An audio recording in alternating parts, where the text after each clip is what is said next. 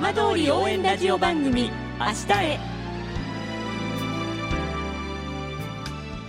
時刻は5時10分になりました。今週も浜通りの情報をお届けする浜通り応援ラジオ番組明日へのスタートです。まずは今週の浜通りニュースです。月刊誌田舎暮らしの本2月号の2024年版住みたい田舎ベストランキングで浪江町が人口1万人未満の町の総合と若者世代単身者の2部門で1位に選ばれました。人口5万人以上10万人未満の市の総合部門では南相馬市が3位に入りました。このうち浪江町は温暖な気候で暮らしやすく請戸漁港で水揚げされる海の幸が豊富な点が評価されました。さらに移住者同士の交流が盛んで水素エネルギーの地産地消などの点も魅力とされました。子育て世代とシニア世代の2つの部門では3位に入っています。さて毎週土曜日のこの時間は浜通りのさまざまな話題をお伝えしていく15分間。震災と原発事故から12年半。ふるさとを盛り上げよう笑顔や元気を届けようと頑張る浜通りの皆さんの声。浜通りの動きにフォーカスしていきます。お相手は森本洋平です。どうぞお付き合いください。浜通り応援ラジオ番組明日へ。この番組はバッテリーテクノロジーでもっと自由な未来へ東洋システムがお送りします。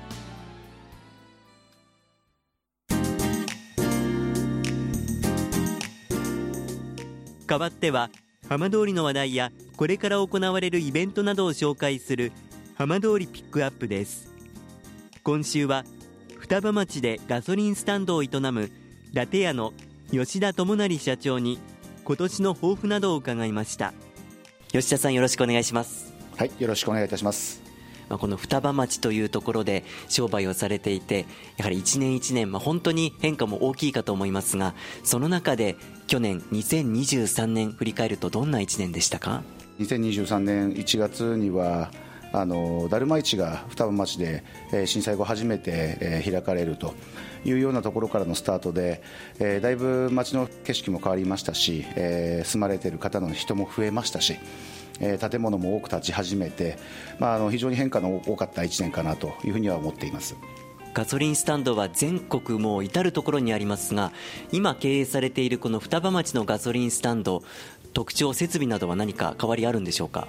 えー、特段大きなあの違いというのはありませんが、えー、来ていただけるお客様というのは、えー、非常に限られた、えー、復興事業に従事する方が、えー、9割以上占めていますので、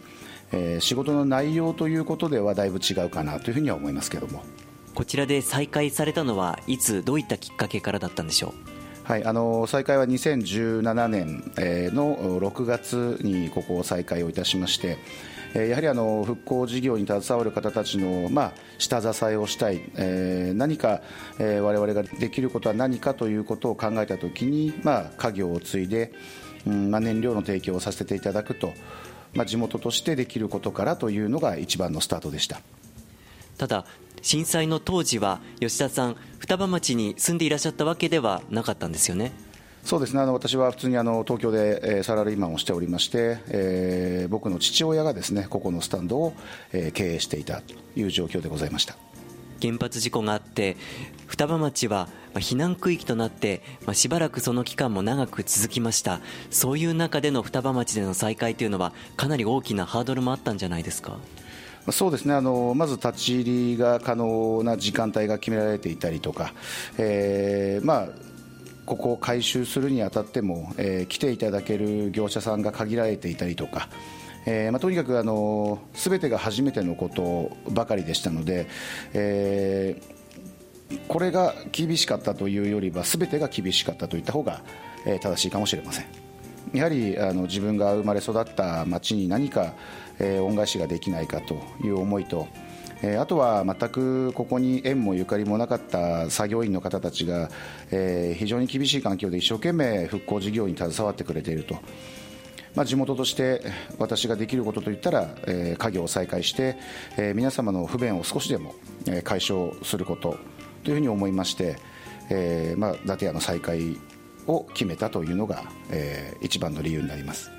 双葉町も含めてこの浜通りの地域はさまざ、まな職種業種で成り立っています、まあ、直接的ではないにしても、まあ、風評被害だったりさまざまな影響を受けている業種もあるかと思いますがこのガソリンスタンドを経営されていてそういったことを直接的間接的に感じたりこう聞くことっていうのはいかがでしょうか？うんあのまあ、あの全くゼロと言ったら嘘にはなります、ただあの、風評被害を、まあ、マイナスに捉えるというか、えーまあ、私どもガソリンスタンドの仕事としては、えー、日々来られるお客様に元気よく、えー、挨拶をして、えー、少しでもなんかこう笑顔になっていただく時間を持ってほしいというふうに思いながら毎日仕事をしています。あの確かに風評被害、えー、少なからずあるかもしれませんがあのもうこれは、えー、地元で働く我々がですね声を大にしてやっぱそういったものは違うんだよと、えー、きっぱりとその間違いを直していく。いうような活動も、えここを通してできたらいいなというふうには思っています。あえて伺いますけれども、まあ、去年は東京電力福島第一原発の処理水の海洋放出という、ま、大きな出来事もありました。ただ前回その漁業を再開した時とこの放出をした時とでいろいろとこの世の中の反応が違うという声も聞くんですが双葉のお一人として吉田さんはどんなふうに感じていらっしゃいますか？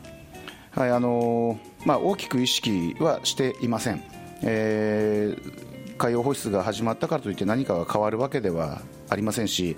えー、地元であれば、まあ、ほぼそういったものを理解して、えー、受け入れておりますので特段そこにマイナスの面を感じることはありませんがやはりあの、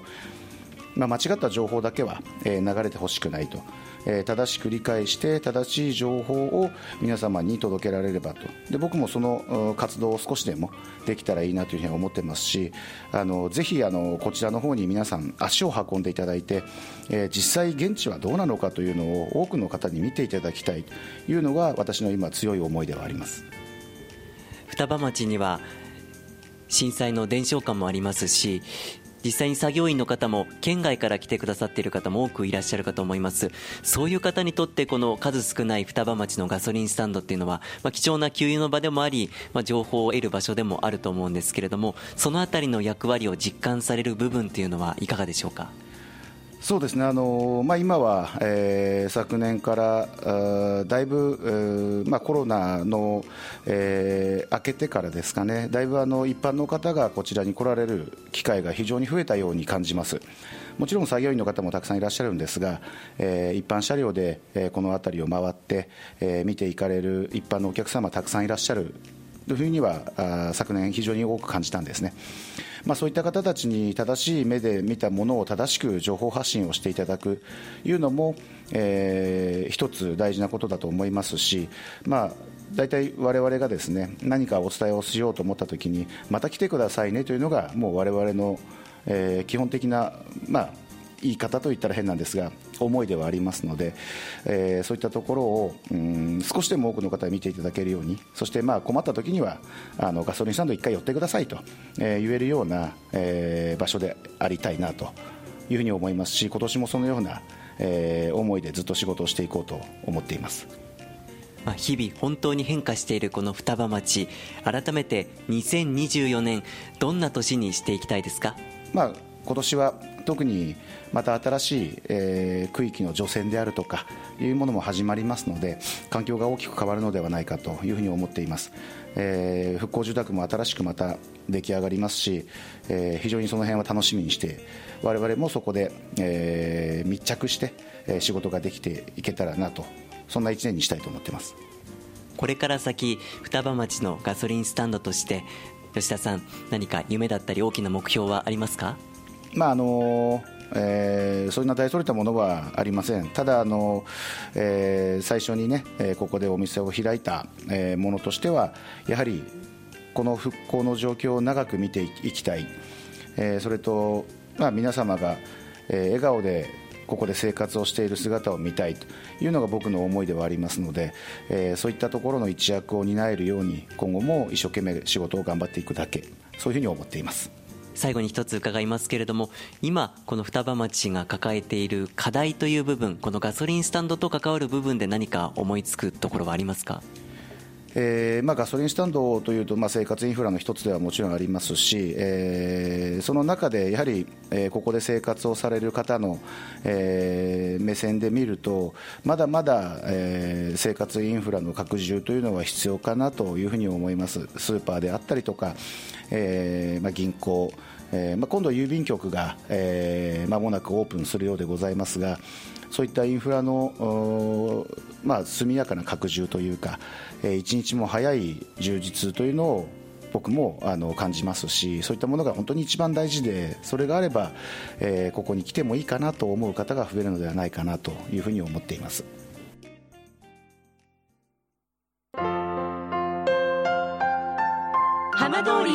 ジオ番組「明日へ」